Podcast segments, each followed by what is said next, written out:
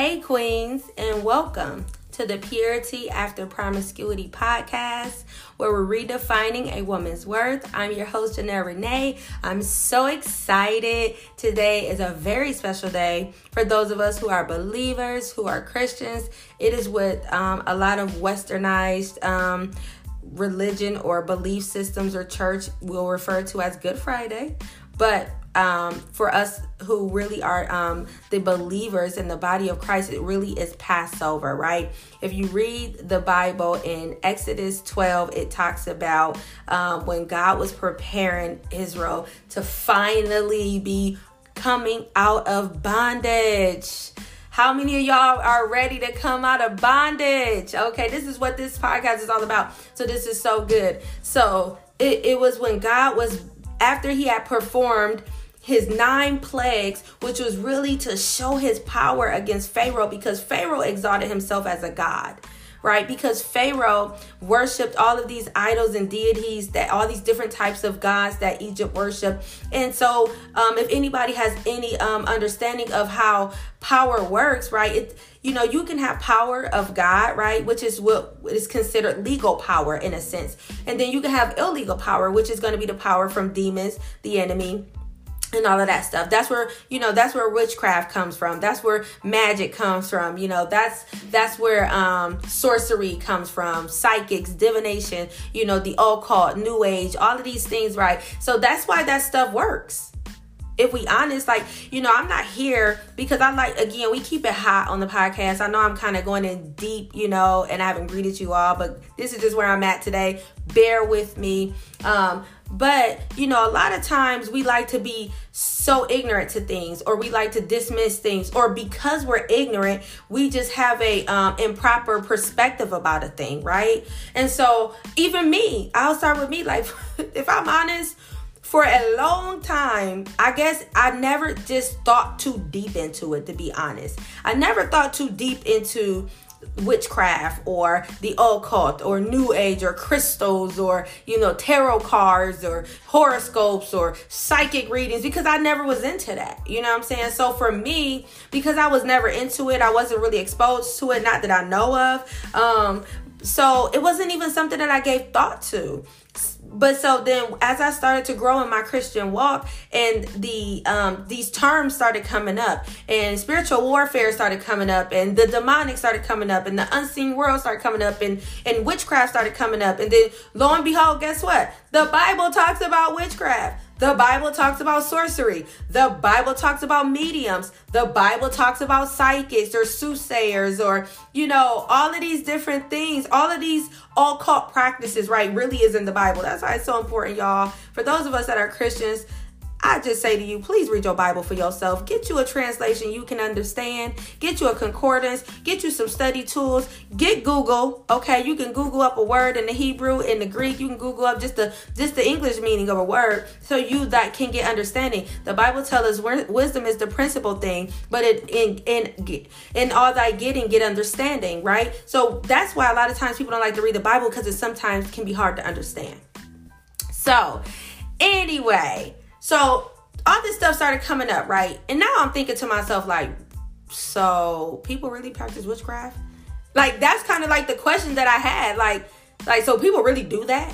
You know? And then my next question was like, so that stuff is real? You know what I mean? Because I was so ignorant to it just because it was something that I just didn't really think of. Yeah, I see movies where there's witches and warlocks and wizards and, you know, practitioners. And you might watch certain movies that maybe are from a certain culture and you might see a witch doctor, a voodoo priestess, and all that stuff. And you think, oh, whoa, it's just entertainment. No, not so. It's real. So, Egypt, they worshiped all these different gods who represented different um like represents for fertility represents life represents prosperity. You know all of these different deities that they worship um, that had powers for a certain thing. And so when god did each nine plagues he was challenging their gods every time he he he did something, like when he turned the um, Nile to to blood, and he which represented death, and everything in the Nile died when it became blood. See, he was challenging their perspective. He was challenging their belief, and ultimately he was challenging their God because they had a God. Um, I think Kanam or Kanam or something like that. I may not have said it right, but who was the God of the Nile, which was their source. The Nile River was their source because they did a lot of importing and exporting. You know, water is is necessary for just daily life. You know, they would get they would fish, they would bathe, they would just do so many things from water. So the water was their source of life, right? Of livelihood. So they had this God that was supposed to be over this this Nile, the river, who was giving them life. So they would offer up sacrifices and they would do ceremonies and, and rituals and, and do all of these things to, so so they can you know please this God so he can continue to bless them and bless their the bless this the uh the Nile, right? So when God turned the Nile into blood, see, we got to read the Bible in the more um with, just with a um more open mind and truly go in deep and don't read it on a surface level cuz to understand that it do sound like very, you know, like it's exciting to be like, "Oh my God, that's a miracle in itself." He turned the whole entire river into blood. And everything in it started dying and it started stinking and it was just disgusting and they couldn't bathe they couldn't drink water they couldn't you know they couldn't do nothing right? Because again that was their source.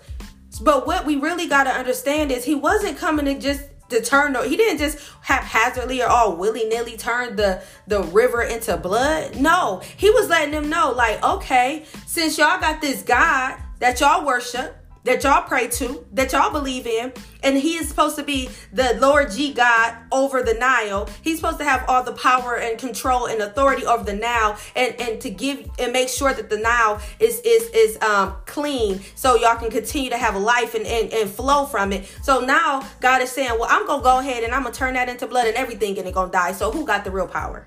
Because why your God couldn't come up against the God, you know, Elohim Adonai, why he couldn't come up against the living God and, and prevent God from turning what he was supposed to have all the power over into blood.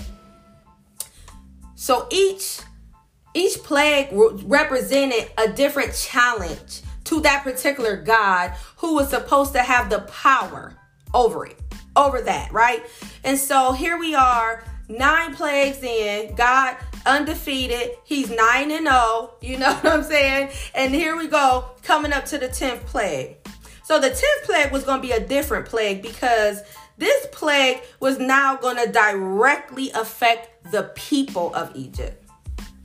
But as God was preparing to uh to put this plague into motion, he began to prepare his people and he gave them specific instru- specific excuse me instructions on what to do. You know they were to get all the yeast out of their house right? What is yeast? Yeast is what is put in beds in, in, um, bread to make it rise right? So that's where we how we see our bread today. Most of the time our bread and crackers and just different things have yeast in it right? Whether it's a little or a lot. This is why in the bible it say a little yeast can spoil a whole bunch because it only take a little yeast but it can make the whole loaf rise but he told them, like, take all the yeast out your house, which really represented take all the sin out.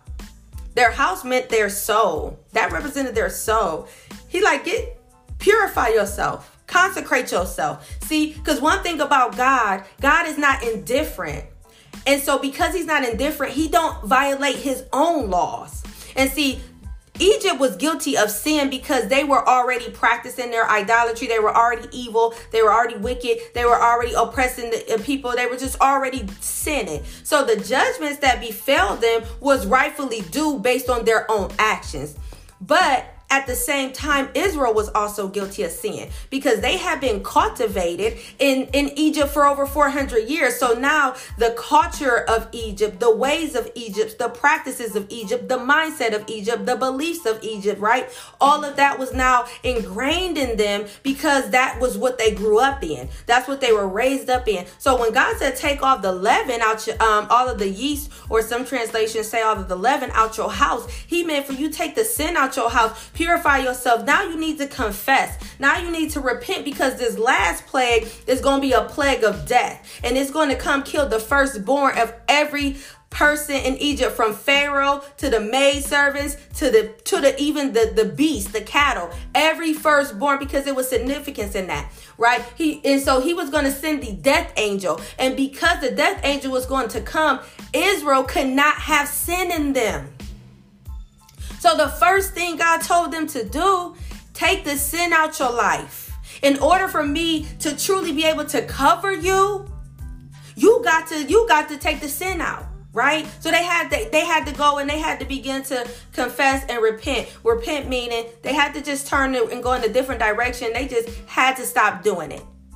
So after they did that then he said listen i want you to take the unleavened bread now and i want you to bake cakes i want you to get um, a lamb with no spot or no defects. Again, the Passover lamb, which really now in the new covenant is Christ Jesus. But see, back then they were still giving sacrifices and they, well, they were going to start having to give sacrifices of animals um, to atone for their sin. So now, but when he first told them to get the lamb, he gave them the instruction. They were supposed to kill it and they were supposed to then take some of the blood of the lamb. And then they, that's when they were supposed to mark their door, their doorpost, you know, the size and the top, you know, and the bottom of it, which again, um, represents the cross because everything God does is always pointing to what He's gonna do. Like God, because He doesn't st- stand in time. So it was really pointing to Jesus, to Jesus coming and He being on the cross and being the final Lamb, you know, um, Passover Lamb. So that was their first, that was their second instruction. Get this lamb, lamb without spot or defect, lamb of the firstborn, certain type of lamb. It couldn't be just any lamb. It couldn't have, you know, any spots, any defects, any deformities. It had to be a perfect lamb. And that again represented Jesus. But this is thousands of years before Jesus came. So then their second instruction was after they marked the doorpost, then they were supposed to go and roast the lamb. Specifically, he said roast it by fire. He said don't don't eat it raw, don't boil it, don't try to deviate from the instruction. Right? How many of us Christians, how many of us believers, if we honest, because I'm I, am I'm I'm be the first one to say I'm I'm definitely guilty. But how many times we get an instruction from God and then we go and tweak it? We go and tweak it.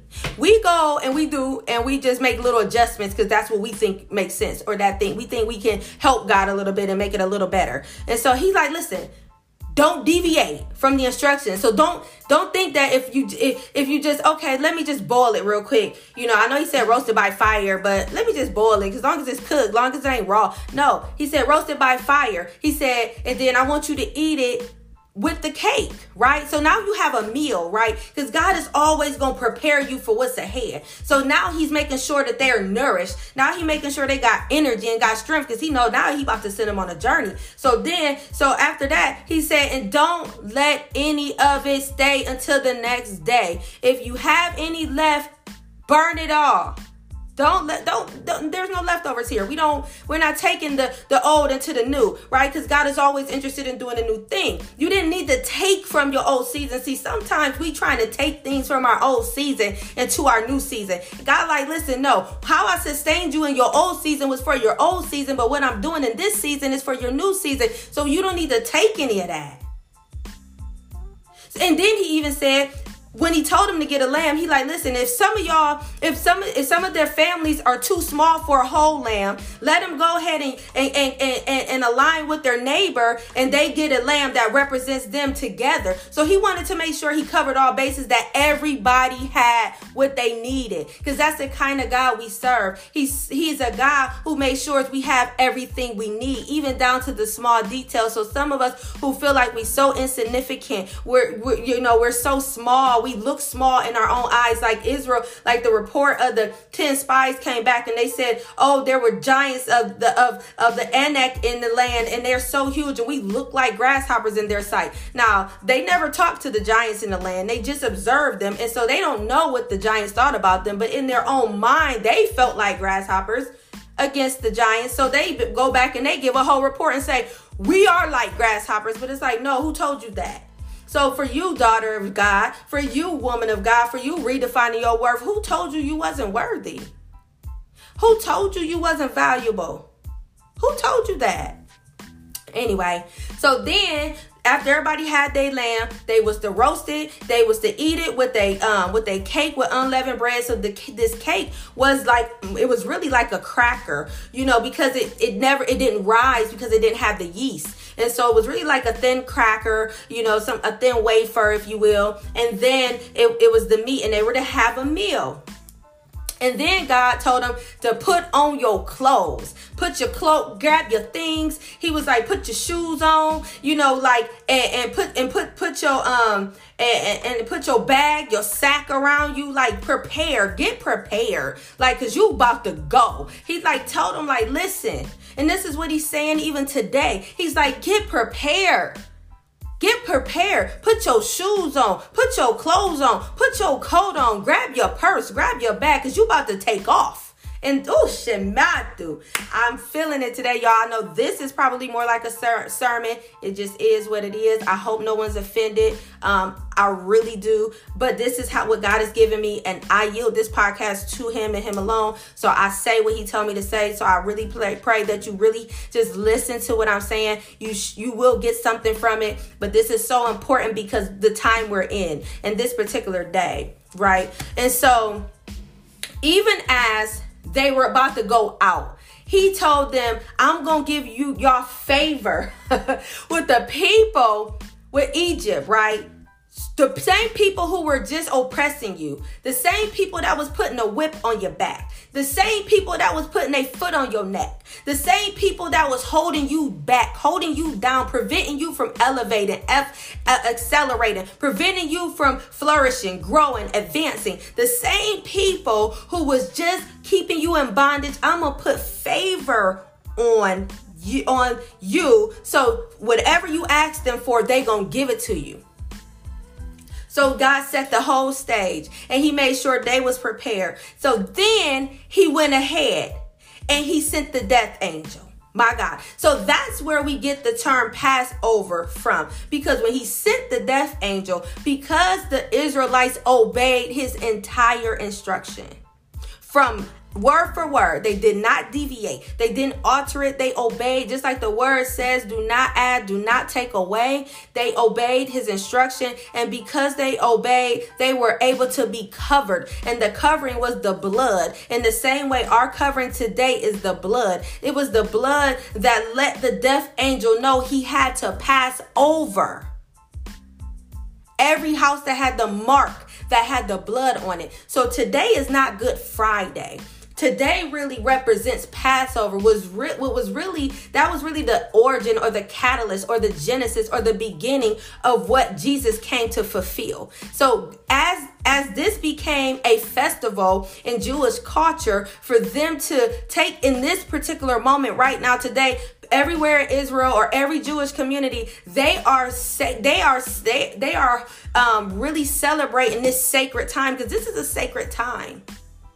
This is where everything is shut down. Everything is uh, really just focused on God, worshiping God, just put being put in remembrance of what He did, how He brought His people out of bondage, out of slave, out of the land of slavery in Egypt, and then really how Christ now has become that has now become that Lamb that um that that sacrifice and his blood being poured out is what now is covering us and marking us. So a lot of us even though we set ourselves in positions where we probably should have been dead or the bullet should have hit us or the or the or the sickness should have hit us. Come on now let's be honest. How many of us know especially let's keep it real. If you have lived a life of promiscuity i know me i wasn't always doing it um irresponsibly. I wasn't always putting having a guy put on a condom. I'm just gonna be honest and so, how many know that even sexually transmitted disease has to pass over? AIDS has, has to pass over. And you might see somebody else who doing exactly what you're doing, but it hit their house. Why? Because the blood.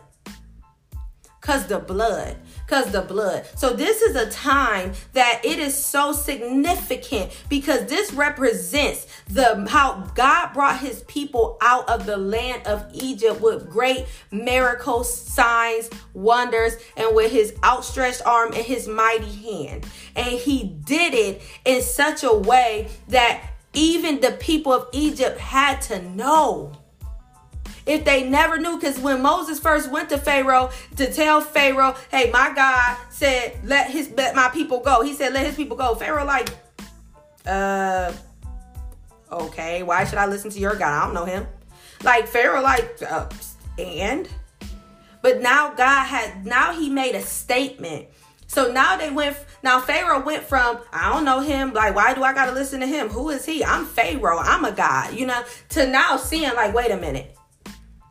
Hold up. Blow, something that has now shifted in even Pharaoh's mind, even though the Bible said God hardened his heart, but Pharaoh's heart was already hardened. If it wasn't, he wouldn't have been oppressing Israel. He was already hardened. So God didn't really have to harden his heart. He uh, it was already hardened. God just used what was already there, which was a hardened heart.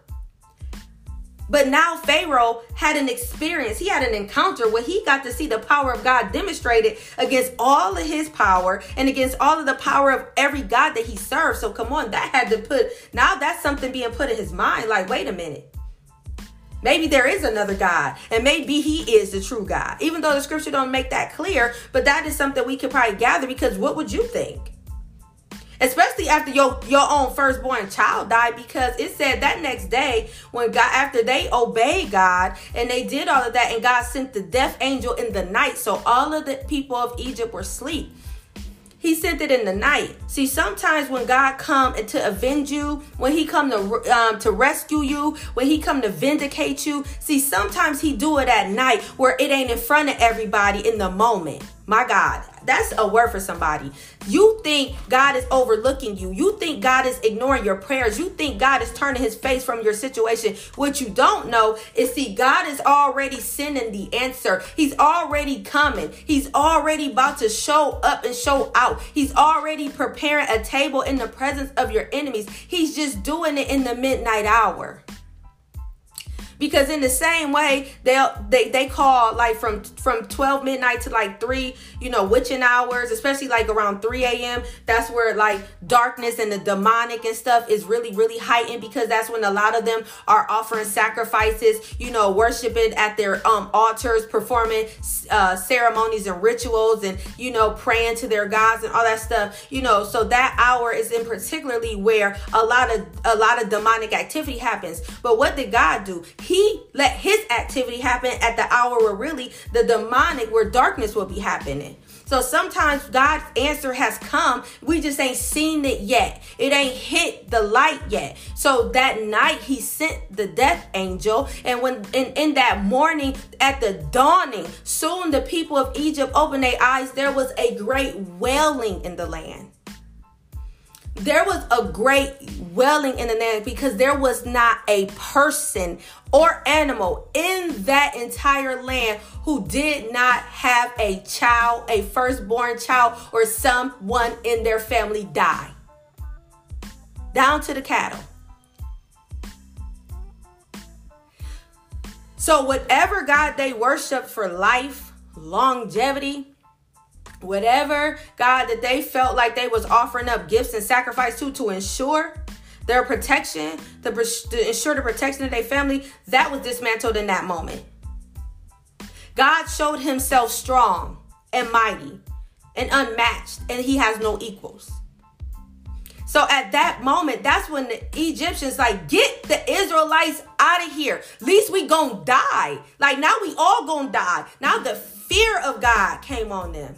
See, sometimes God has to, you know, strategically come against those that are coming against you. Sometimes he has to make calculated steps. He don't do it all at once cuz some people are so hardened. Some people just, you know, they're they're they're so stubborn that, you know, God has to really show them in multiple ways who he really is. And so they got to the point where now because of one of their firstborn died, they like, okay, the fear of God came upon them. They like, you know what? Get them out of here right now. So they got sent out immediately. They told them to go, leave right now, go worship your God. Take you, take all your people, take your cattle, take your kids, take your babies. And so now Israel, now they looking like, okay, well, we need this. We need some we need some gold. We need some silver. We need some jewelry. We need we need some clothing. We need some cloth. We need this. And it said because of the favor of God was on them, they plunder Egypt on their way out. Again, so the very people who was oppressing you and coming against you and the people, you know, who was attacking you, the people who was, you know, persecuting you, lying on you, the people who betrayed you. It was the very people who was holding them in bondage and captivity,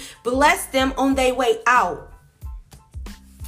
So this is why this time is so sacred and is so powerful and is so holy is because it represents a true and a time in history where God delivered almost about or over a million people.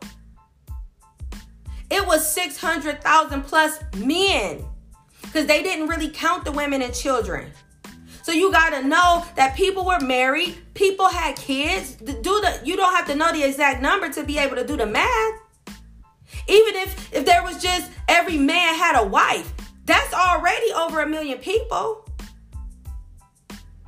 And he did it in such a miraculous, powerful way.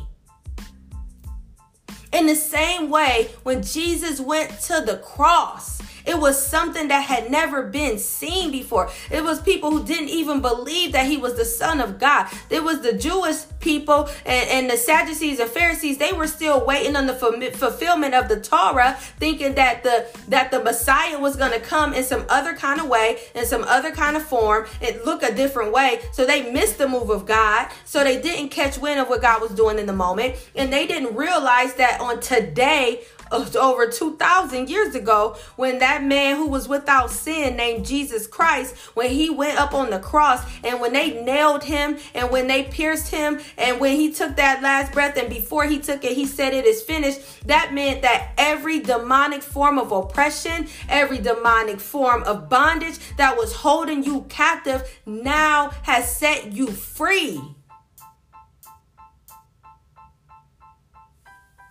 That's why today is so significant. And so today always priest it always leads up until to Sunday, which again over here westernized culture calls it Easter.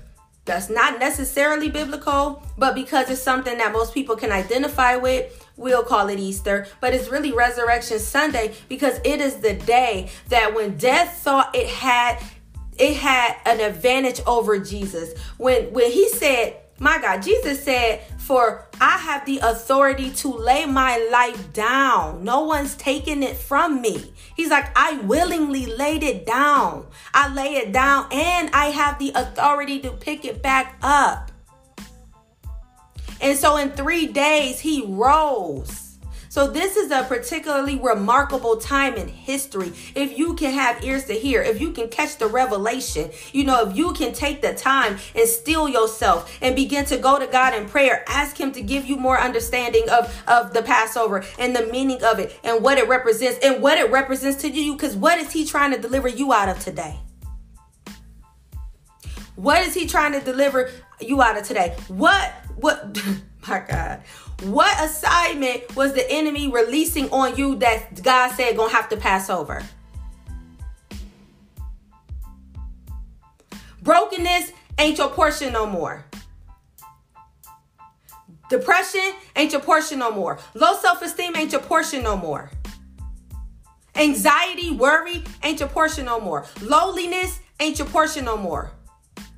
Unforgiveness ain't your portion no more. Sister, we gonna redefine our worth, we gotta get real. The battle and it's real. When they were in oppression, when they were being oppressed and they were be, had whips to their back and they was forced to work 18, 12 and 18 hour days and they was forced to do all of this hard, hard labor. That's why some people use that that cliche, oh, you trying to work me like a Hebrew slave. Because them Hebrew slaves, they put the whip to their back. They was already being um, you know, in hard labor. But when God, the move of God started to happen, when God, when Moses sent God back to Pharaoh initially, and he would said what God told him to say, and he told Pharaoh, "Let my people go." What Pharaoh ended up doing, he made the hard work even more hard.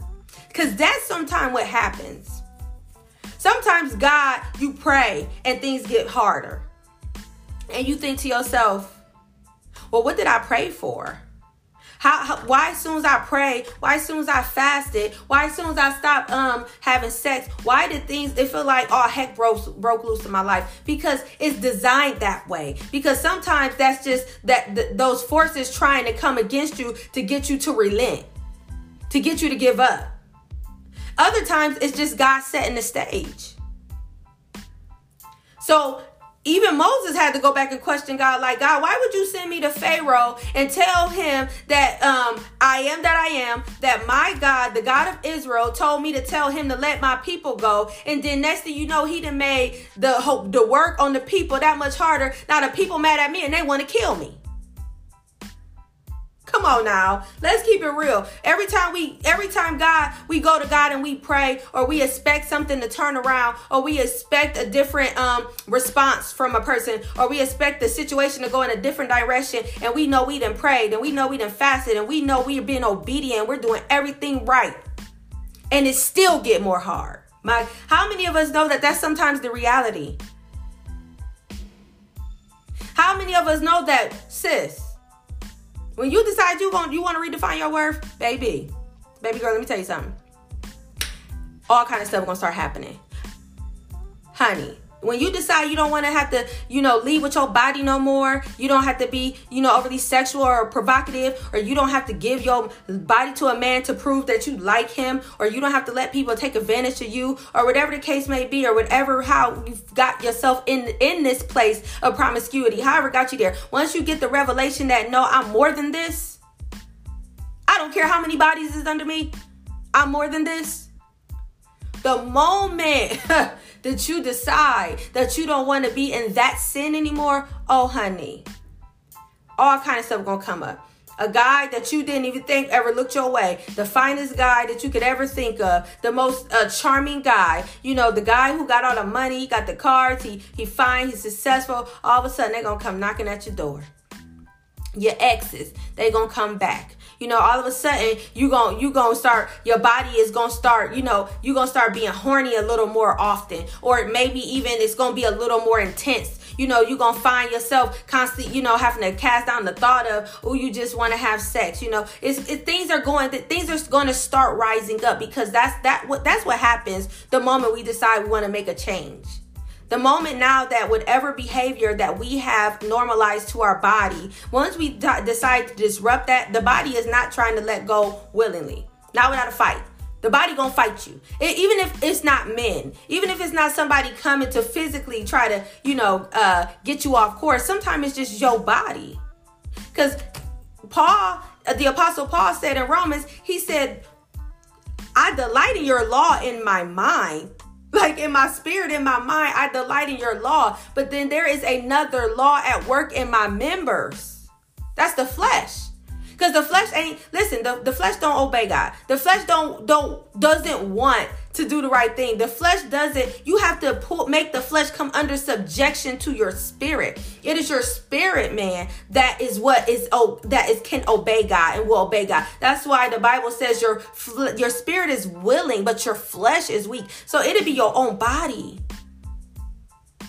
See, because that was my struggle it wasn't hard for me to stop physically having sex because again y'all know my story. If you don't you can go back and listen to um, some previous episodes where i talk about my biggest even though i was out here having sex and i was promiscuous and most of the time i didn't know why because i didn't enjoy it that much. Um, it was just it just really came more of like a routine because it was almost like it was an expectation.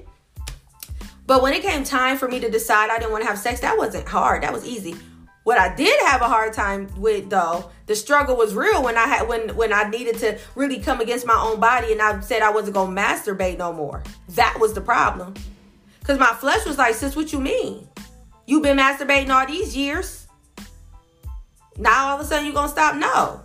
That's how it is. So it was the same thing. So Moses went and did exactly what God told him to do. Some of us have done exactly what we believe God led us to do, and then all heck broke loose. And see, that's in that in that moment, that's a make or break moment because either you're going to be committed to God and to the process, or you're going to abort the mission. Moses almost, you know, he went back to God like, listen, Like, what are you doing to me? I didn't even ask for this. I didn't even want to come and get these people. I was living my best life in Midian. I had been there 40 years. I had got me a, a, you know, I had I had got me a wife, a family. You know, I became a shepherd. You know what I'm saying? I was really living my best life. You didn't send me back here to this place that I was running from 40 years ago because I murdered a guy who was coming against my people and beating up and mistreating my people. And then I had to leave this place place in haste and this and, and, and running for my life. And you sent me back to the very place where I had to run for my life. So I already didn't want to come here, but I came. And you tell me to tell this this Pharaoh, what you said let your people go, and I do that, even though I didn't want to do that either, but I did it in obedience. And then he go and turn and make it extremely much more difficult for the people, the very people I'm here to deliver. God, what? I don't understand this. What's going on? And that's how some of us feel. Like, Lord, I don't understand. I'm doing everything right. I'm really trying to live my best life. I'm really trying to redefine my worth. I really am trying to live for you. But why is it that now I'm experiencing so much opposition? God is setting the stage. See, we don't, we have the Bible, so we get to see the beginning to the end, you know, not in real time, but they were living it. So Moses had no idea what God was about to do. He had no idea about the miracle signs and wonders. He had no idea about the plagues. He had no idea, you know, about none of that stuff. He just was living in the moment. And he had to trust God because he was he he was committed. So some of us got to get committed to the process of redefining our worth. And some of us need to be committed if you're a Christian to get serious about your salvation, to really get to to be committed to God. Cuz see, the here's going to be the problem. If you can't commit to you or you can't commit to doing something that's beneficial for you, why do you think you can commit yourself to God? Why do you think the scripture tells us um, as wives, wives submit unto your own husbands as unto the Lord. The key word is as unto the Lord. So if you're not submitted unto God, what makes you think you can submit unto your husband? But again, we see here a moment in history where God had did something prolific. Yo, God is still doing prolific things. He's still bringing people out of bondage. He's still bringing people out of oppression. Sis, I don't care what your bondage is. I don't care what your Egypt is. I don't care if you were a prostitute. I don't care if you are a prostitute. I don't care if you are a stripper. I don't care if you sleeping with somebody's husband. I don't care if you a mistress. I don't care if you what you doing. I don't care if you a lesbian. I don't care if you're addicted to drugs. I don't care if you're addicted to gambling. I don't care if you're addicted to shopping. I don't care what it is. God is still bringing people out of bondage. And that's what this day is all about. That is why this moment in history, this moment in time in the calendar, Jewish calendar, the Hebrew calendar, it is such a a a, a powerful time. Because if you if you catch it if you catch it and you can discern the times and you can align with God you will see the impossible. If nobody else in your family got out got out of the the pattern the cycle i don't care how long you've been in poverty. I don't care. How long you've been a single mama? I don't care I don't care how long you've been in whatever form of bondage that you've been in. I don't care what's have what have been oppressing you and how long it's been oppressing you. It does not matter. There is nothing too hard for God. Not one thing. They have been in they have been in Egypt over 400 years. So you know what? They probably had got so comfortable that the idea that they would ever get out was probably it literally was probably not even on their mind. They probably had just accepted the fact this is our life because this is what we've seen for generation for in generation and generation right and some of us feel like that too some of some of us feel like we come from generations of single um, parents some of us feel like we come from generations of divorce. Some of us feel like we come from the generations of poverty. Some of us feel like we come from generations of addiction. Some of us feel like we come from generations of mental illness, generations of, of sickness and disease and infirmity. Some of us feel like we come from just generations of something. And, and, and we begin to accept the facts. That's the worst thing you could ever do is lose hope and stop believing because the moment you stop believing, you're going to stop trying. I did not think, y'all. Y'all have no idea. And I do talk about my experience, my testimony, my real life. I'm talking about everything that I say I went through. I went through it. For a lot of it, I have receipts, I have eyewitnesses. There's people who can corroborate everything that I say. I do not get up on here to make stories up, to steal other people's uh, life testimonies and pretend it's mine. None of that. This is my life. Like I've been through hell. Understand me. I've even made my own bed in hell.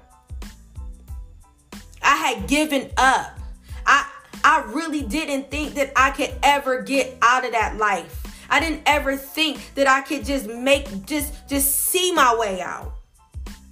Because if I'm about to be 40, let's put things in perspective. I'm not a young girl. I'm not 20. I'm not 25. I'm about to be 40 in in, in September. So I'm talking about a whole generation. Was I literally almost a whole generation have I been in bondage? Bondage to insecurity, bondage to poverty, bondage to promiscuity, bondage to low self-esteem, bondage to anxiety, bondage to work uh to, to worry, bondage to lack, bondage to you know a, a, a, lack of worth a lack of value bondage to you know feeling like a failure i was in bondage to addiction you know addiction to pornography and masturbation bondage i was in bondage do y'all hear me and I was in it so long. And yes, I used to try to get out. I had done things over the years where I thought it was what I could do to get out, and it didn't work. And that's when that disappointment and, and, and that despair and be a disheartened begins to break you down. And then the next time you try it, it do it, it, disappointment happens again. And then you just you begin to lose momentum and you begin to lose wind because every time you try you get knocked down. And at some point you just be like you know what? I'm just going uh, next time i'm gonna probably just be knocked out. I didn't been there I didn't been there. I know what that's like. And there was moments in my life where I was going to accept things. Infirmities, sicknesses, illness, having a brain hemorrhage at 17, having dang on seizures out of nowhere, you know, being diagnosed with um uh a brain cavernoma because I had the um aneurysm, you know, like all of this stuff, and then getting in a terrible car accident, having to have back surgery. Now they're telling me I got a permanent back injury. Now it's affecting my whole body, like my leg. I ain't had the right functioning of my leg. The, some of my toes still numb. Then my knees started hurting me so bad that it was times that I would literally not be able to sleep because the pain would be so horrible and they t- then they talk about I got to get shots in my knees. Then they want to do another procedure. Then they telling me that you know if it, the, the older I get, it's gonna get worse. Just all this stuff, and I'm like, man, no, I'm too young. Y'all trying to give me a death sentence? Like, no, absolutely not. But for a moment, they kept trying to tell me, oh, Janelle, you just need to accept your new normal. The devil is a liar. No, sis. No, ma'am. No, sir. That might be somebody else's normal, but it ain't mine. And I never could accept it. They made me feel like I wasn't gonna better really work, that I was really gonna be like disabled. You know, wanting just encouraging me to fill out for disability. I used to fight them people like I don't wanna be on no disability.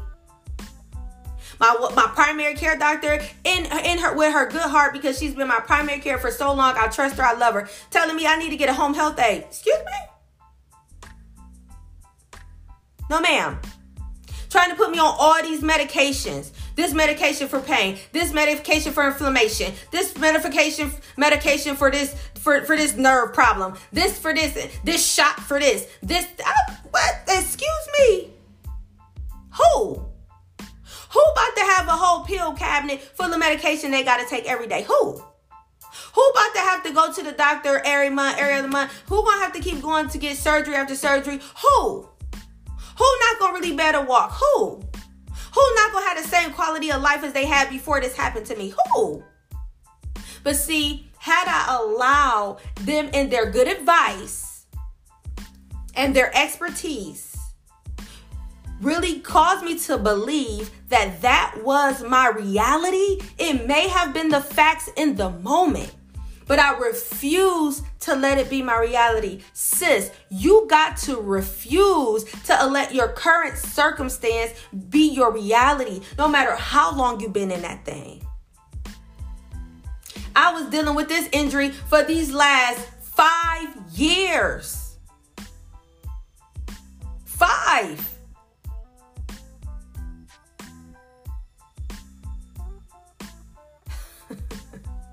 Or four. Yeah, excuse me, four. Last four years. It was in 2018. Nevertheless, listen. Sometimes, yes, the facts are the facts. True indeed. Your circumstance is circumstance. The situation is situation. You know, your experience is your experience. Your history is your history. but God, He's the one who knows your future.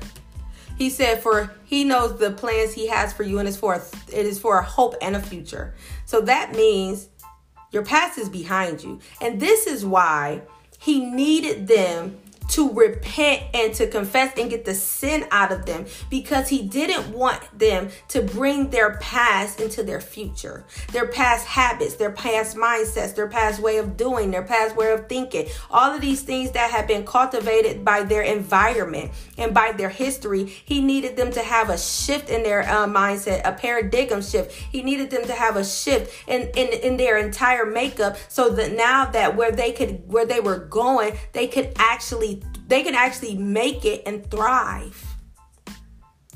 So your past is of no consequence. All your past is going to be for you now.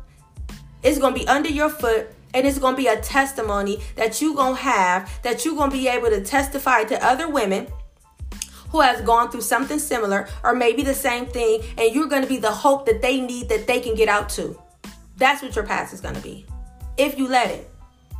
If you let it.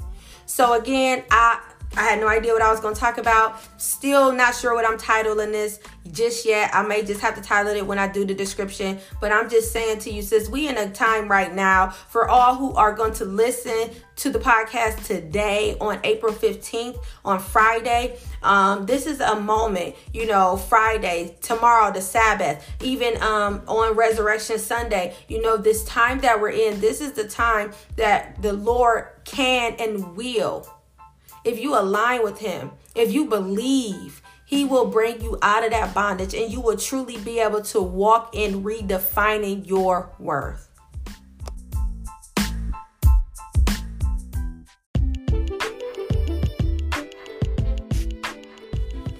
Hey, Queens. Um, I know I forgot to greet you all and I just had to get it out, right? It was one of those things where, you know, it was like boiling over, you know, and when a kid really got something they want to say and they antsy and they moving all around because they just got to get it out and they can't wait to get it out and they want you to, you know, give them some attention so they can release what it is that they need to say. Well, I needed to release this because this is for me, but this is for you. And the time we're in is serious, it's powerful, it's real. Let them who have ears to hear, let them hear. This is the moment in time where I don't care how long you've been in what you've been in. This is the time that you can be delivered. We serve a God, again, those of us who are believers who have the God who is a deliverer. Doesn't matter what the bondage is. Doesn't matter how long you've been in it. So, uh, with that being said, hey girl, to all my new listeners, I know y'all probably, if this your first time, you probably like got on here like, whoa, wait, what is this? Um, it's not normally like this. Um, you know, occasionally um, it flows a little differently sometimes, but I'm gonna be honest, as much as this is not a Christian podcast, meaning you don't have to be a Christian, it's not just for Christians. It, but I am a Christian, and because of that, you know, my beliefs and um, my truth is always very um, interwoven into the podcast, right? Um, but again, I'm not here to try to coerce you or convince you. You know, my prayer is that you hear something that, you know, makes you even just a little curious, you know, makes you, you know, start to think about, you know, makes you kind of want to inquire about, you know, the life of the believer and God, the God that we serve, in Jesus Christ, our personal Lord and Savior. And if that is you, you know, I pray that you just, um, you can pray now. I don't know the official um, prayer of salvation, but what I do know, the Bible says, and this is because this is your personal time. Because what if you don't know, and if you're not a Christian, a relationship with God, first of all, it's not a religion. It's, it's not that. It's a relationship, and just like a relationship is different for everybody. Like, yeah, marriage is an institution that is just like a one-off thing, right? But everybody's relationship within marriage can look different. So everybody's relationship to God will look different. It's personal. It's personal. So um, the Bible tells us in Acts one um, that when they when the crowd and the multitude asked Peter what did they need to do to be saved, he told them, you know, that they needed to confess. What do they need to confess? They need to confess their sin. Anything you know that is that is you're doing and it's not right, where you have a conviction about it, where you kind of like are indifferent about it, or you just know it's blatantly wrong, right? That is for that's between you and God. You don't owe that to me or nobody else, right? So you confess your sins, right? And then after you confess, um, your sins you confess you also um then you believe in your heart that Jesus Christ is your Lord and Savior, right? And you can just, you know, however you feel led to say that. Again, this is between you, you and God. The, the beautiful thing about God is He can talk to you and He can lead you, even though you're not already a believer, or even if you were a believer and you fell away, right? And so you need to just make the confession of Jesus Christ as your personal Lord and Savior. Then you need to um, be baptized for the remission of sins and then be filled with the Holy Spirit, right? So that's really kind of like how a person person gets saved. I know there's a lot of different um, ways that churches may um, express that. A lot of time they just have you repeat after them a particular um, statement or scripture or, you know, a statement based on what the scripture says. Because yes, it does tell us if we confess with our mouth and believe in our heart Jesus Christ is Lord, then we shall be saved.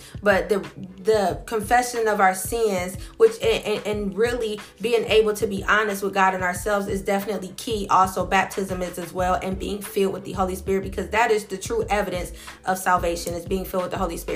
So if that's you and you want to do that, please feel free to do that in your own time. If you would like me to lead you in that, help you with that, explain that with you a little more, then you can feel free to reach out to me. Um, we have a Facebook page at Redefining a Woman's Worth. Um, there is also a I have a personal Instagram at Janelle Renee underscore one, and then I have a um, direct email at purity purity after promiscuity promiscuity at gmail.com that's purity after promiscuity at gmail.com you can reach out to me for anything you need. If it's just prayer if it's just support if it's just you know you just need somebody to vent to talk to it don't matter. You can reach out to me. I do respond. You can even directly message me through the um through the Facebook page, all of that, feel free, please. Um, it is important, but again, I'm not here. This podcast is not here to try to convert you or push any beliefs or practices. I do respect everybody, and I do respect where everybody is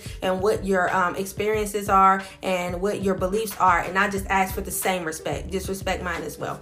And then also to my loyal listeners, hey girl, hey queens, you know, you guys, um, my new listeners, first time listeners faithful listeners. You all mean so much to me. This is why I get up here and do this. This is why I'm so passionate about you because I can see you just being the just the beautiful women that you're called to be, the whole and healed version of you because being whole and being healed are two different things and we want both, right? We can't have one without the other. So I'm believing for y'all to be whole. I'm believing for God to set some of you free even as you listen to this episode today. That freedom is your portion. That whatever bondage that has been holding you captive captive, that the walls have to come down now, that the doors have to come open now, that the shackles have to be broken now in the name of Jesus Christ.